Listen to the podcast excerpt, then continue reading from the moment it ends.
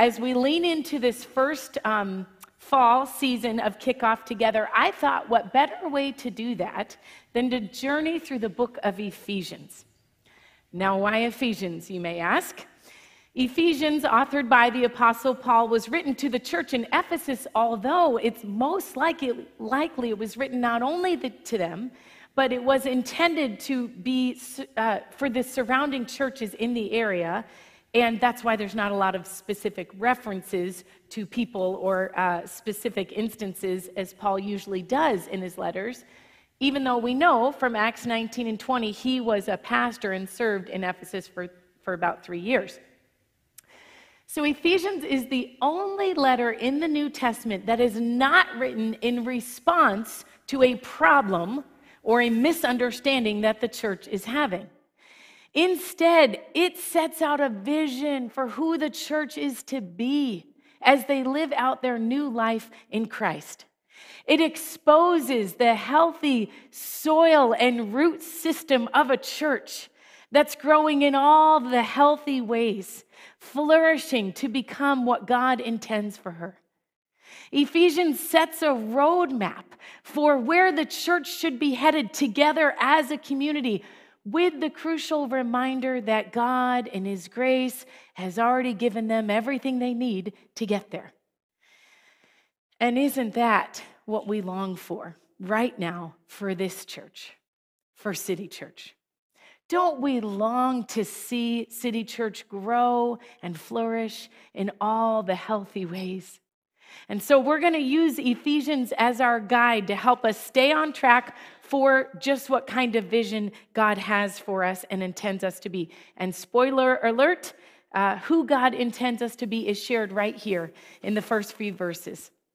Paul has taken his English classes to heart, so he puts his thesis right here in the introduction. Verse 4 to be holy and blameless, or as the message translates, whole and holy.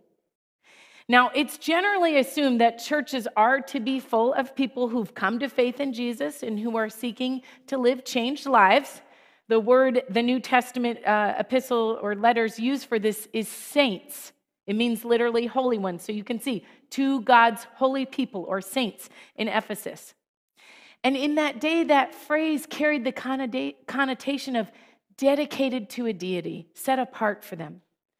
Throughout the Old Testament, this phrase is used to describe the nation Israel, but once Jesus arrives on the scene, it's extended uh, to include anyone who is following Jesus.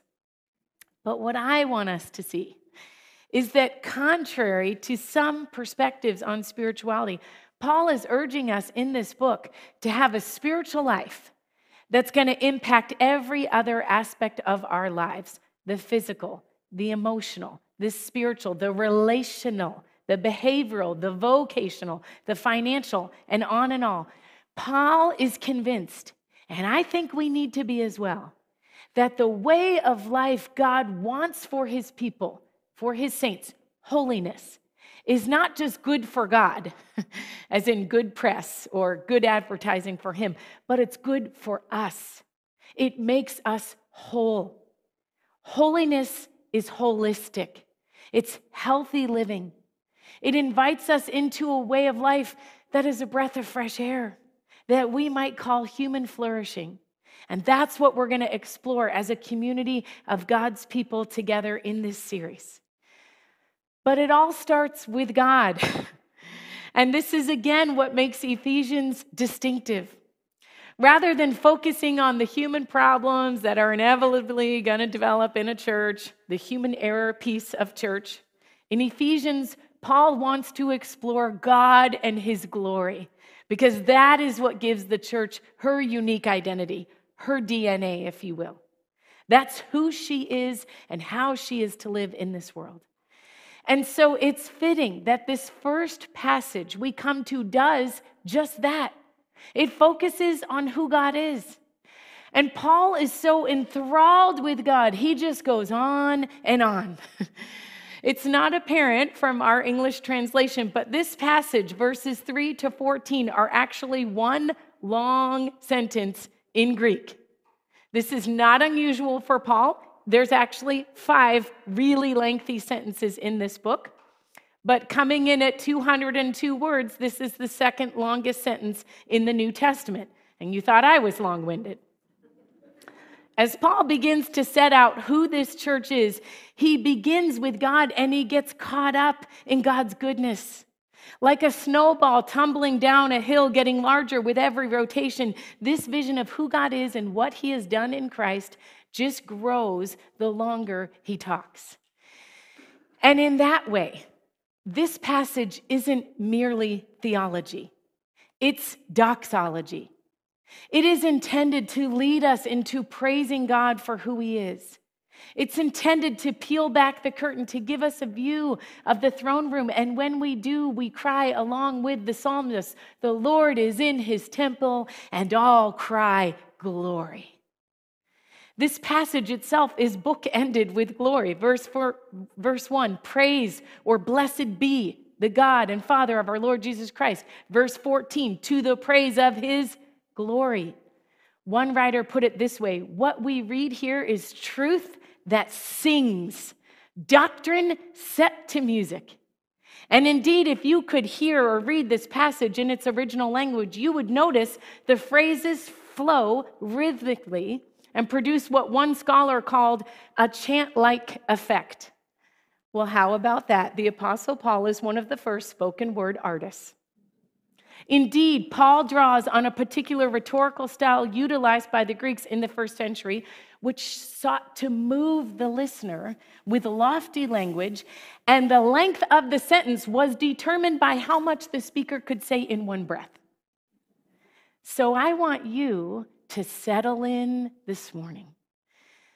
Because today I simply want to remind us of this vision of who God is and what He has done.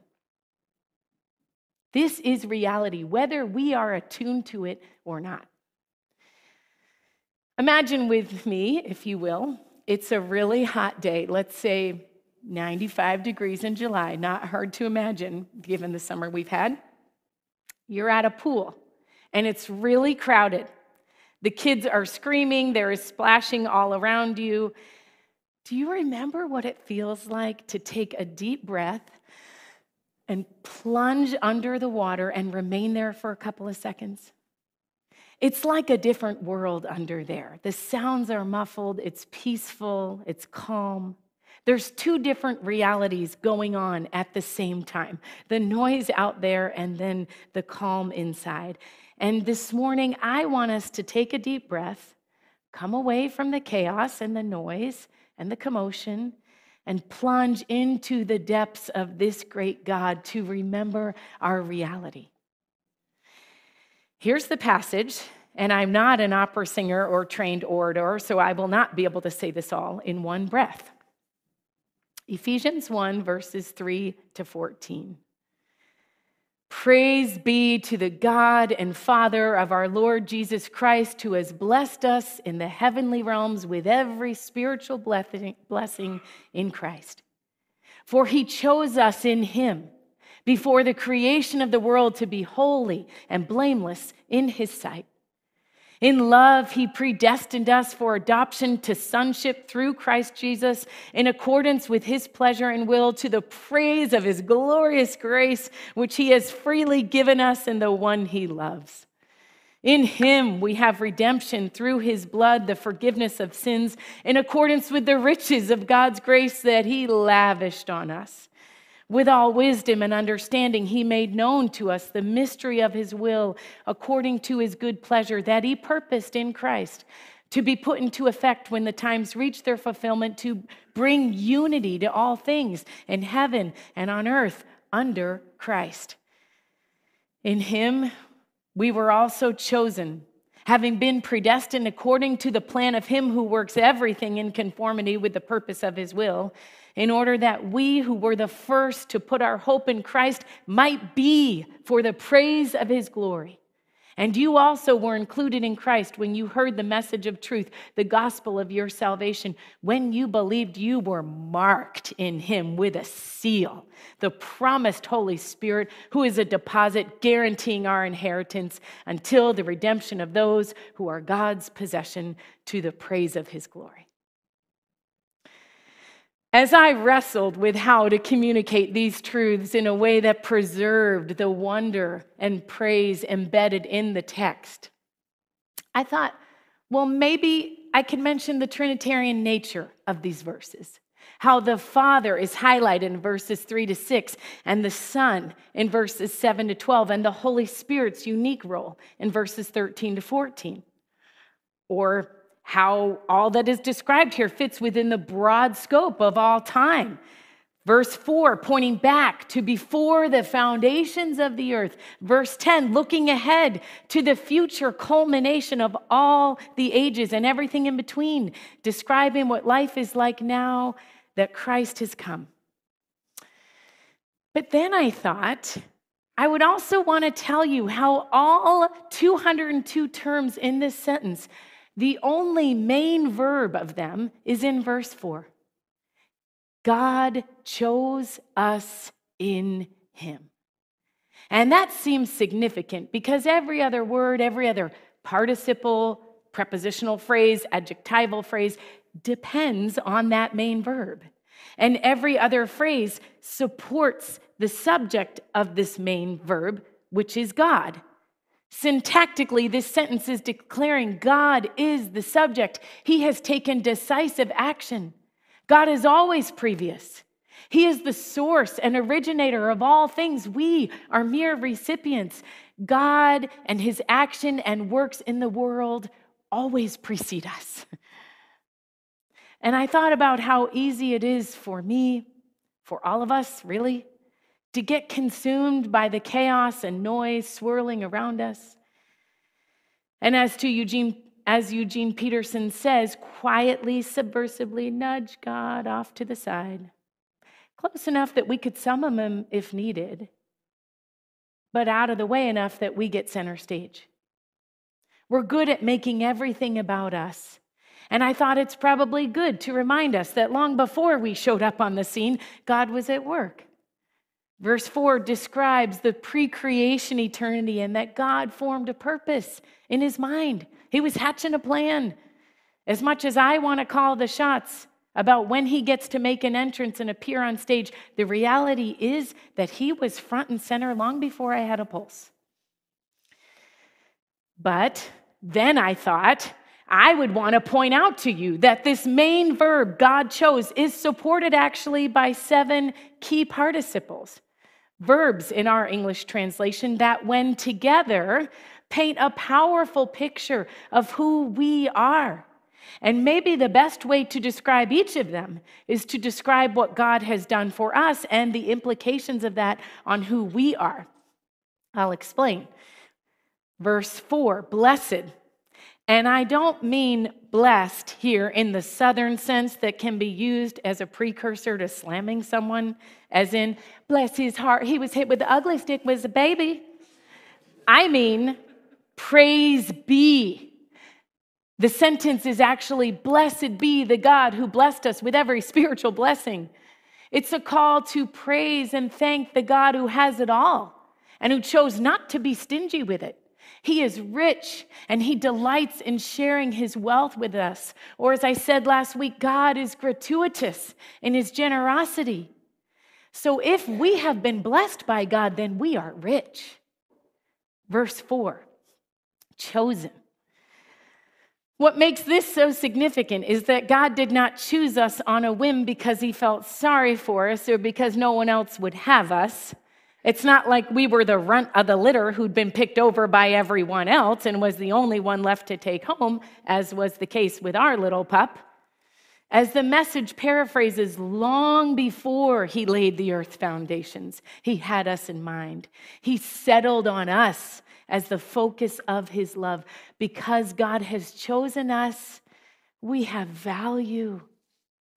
Verse 5 destined In the NIV, the word is predestined, and that word can cause a lot of misunderstanding, even anxiety.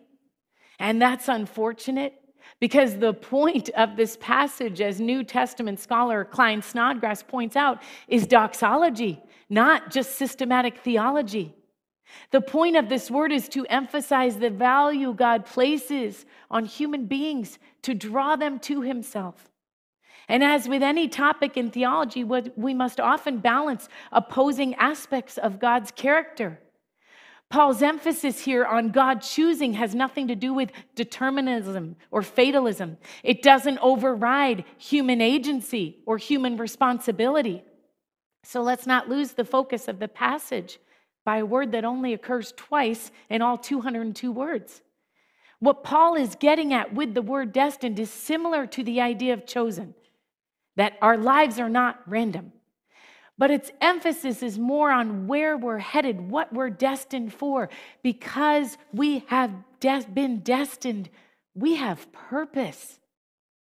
Blessed, chosen, destined. The fourth of the seven key words is bestowed. It's translated given in verse 6.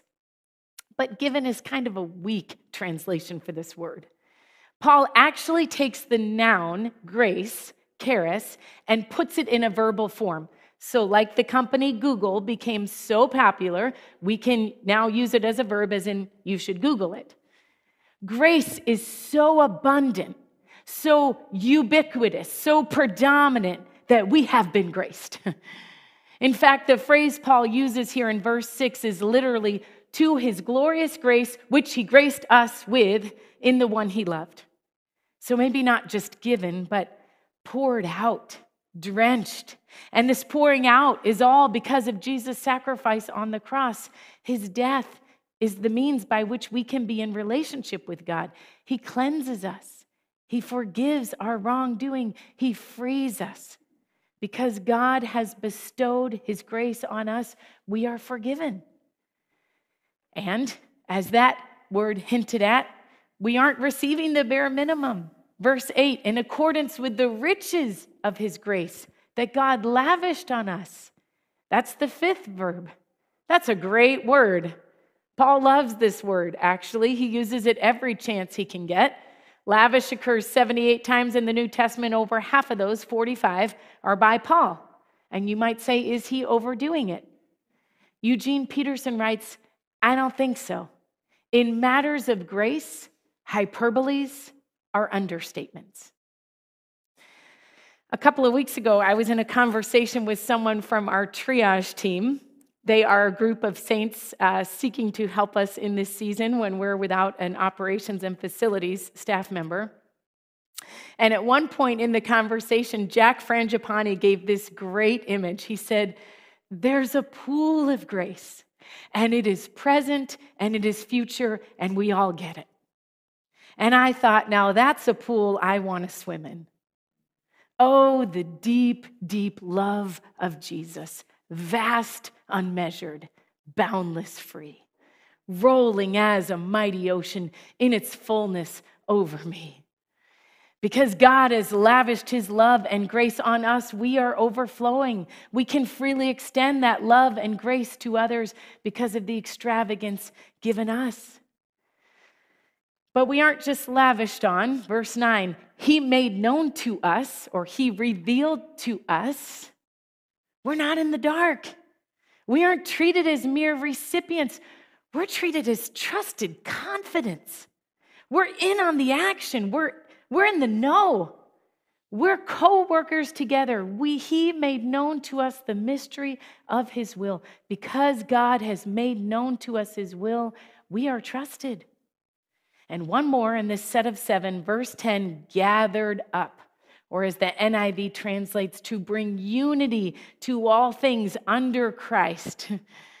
Suddenly we realize this is a collective effort. We are not in this alone.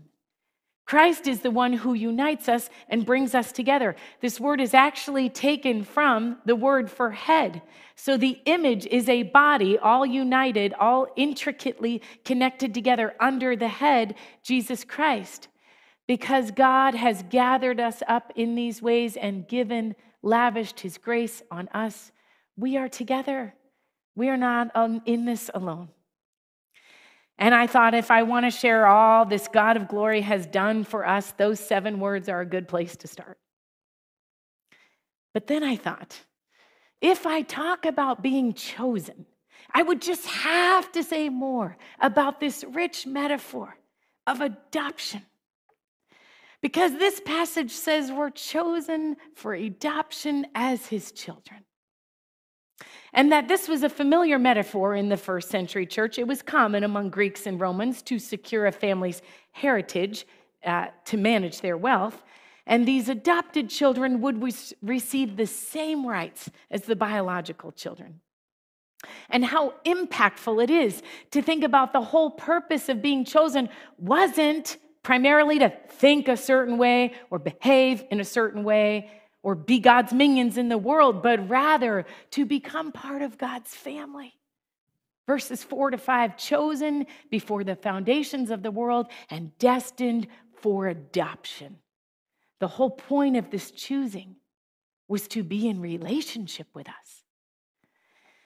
And that made me recall my good friend who was adopted as an infant, is now middle aged. He recently told a story about his how his adoption impacted him. He said, You know, growing up, I never felt unwanted. My experience was actually the opposite because my parents had experienced the challenge of infertility and they had prayed for me. They longed for me. They wanted me. They chose me. I always lived with a sense of being wanted and chosen because of my adoption. And I thought about how each one of us has a story of being unwanted, excluded, being left on the outside. We don't make the team, or our good friend moves on to others, or the person we thought was the one doesn't see a future with us. I heard a barista at Starbucks one time tell me how awful it is to serve middle school girls after school when they get out because one of them will pull out her parents' credit card, true story, and say, I'm buying for everyone here except her. The pain of being excluded, rejected, unwanted, it is almost too much to bear. So when we hear chosen, adopted as his children. We are blown away. We belong. Someone wants us. Someone values us. Someone wants to be in relationship with us.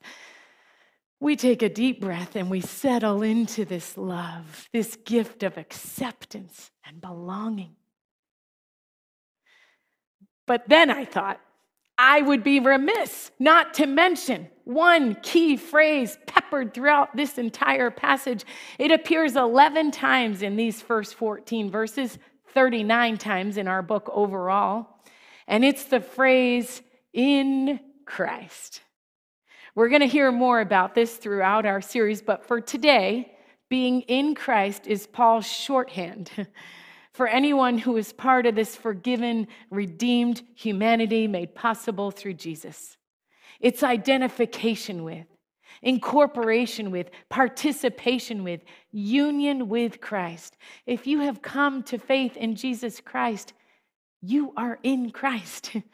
And this is true regardless of what we may think about ourselves or what others may say about us. We have a new identity. This is where the metaphor of adoption can be powerful.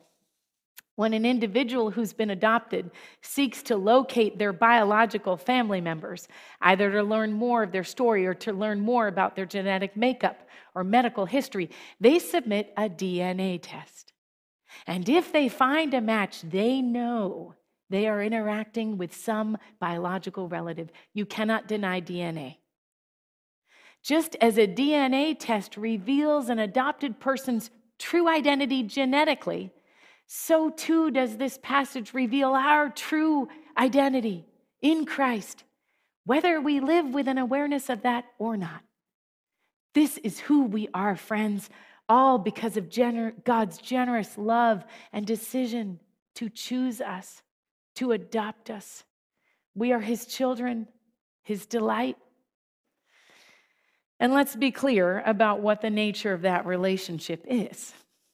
Often we talk more about Christ being in us. I don't know if you can see that. Christ in us. Um, even when I was a child, we sort of had the language I asked Jesus into my heart.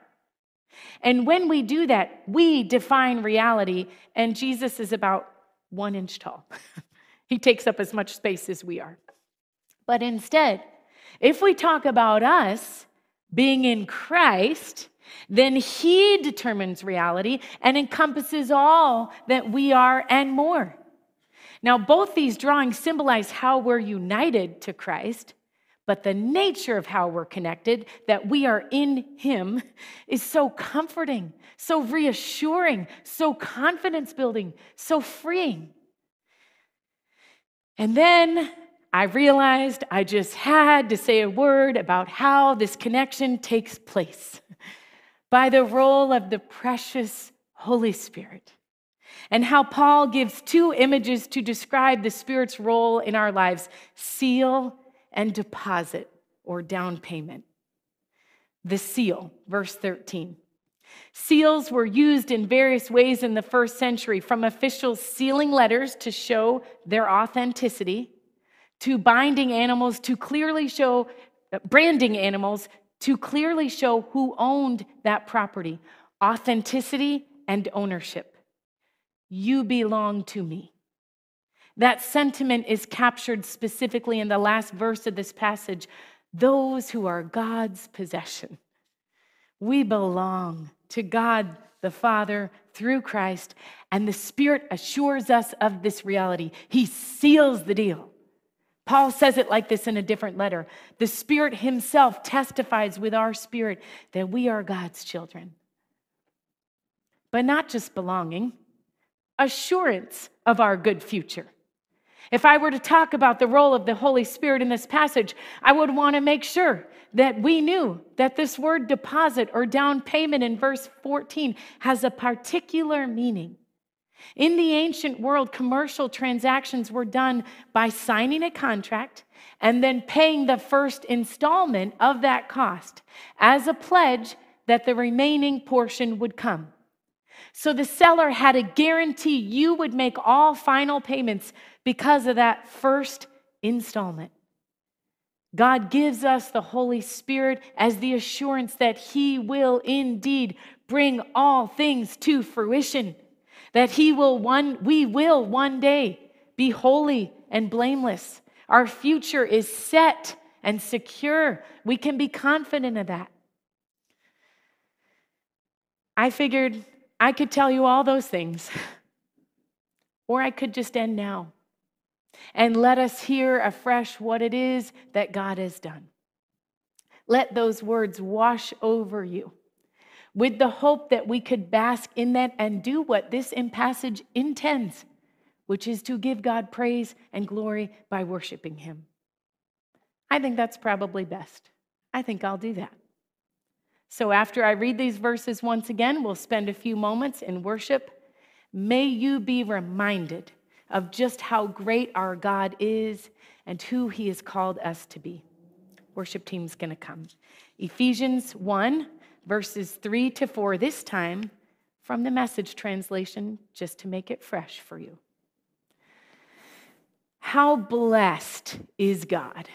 And what a blessing he is. He's the father of our master, Jesus Christ, and takes us to the high places of blessing in him.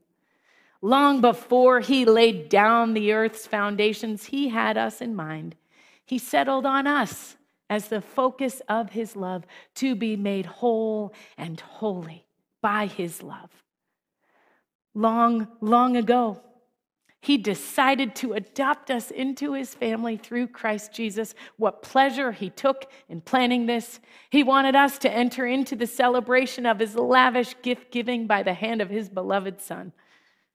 Because of the sacrifice of the Messiah, his blood poured out on the altar of the cross, we're a free people, free of penalties and punishments chalked up by all our misdeeds, and not just barely free either, abundantly free. He thought of everything, provided for everything we could possibly need, letting us in on the plans he took such delight in making. He set it all out before us in Christ, a long range plan in which everything, would be brought together and summed up in Him. Everything in deepest heaven, everything on planet Earth.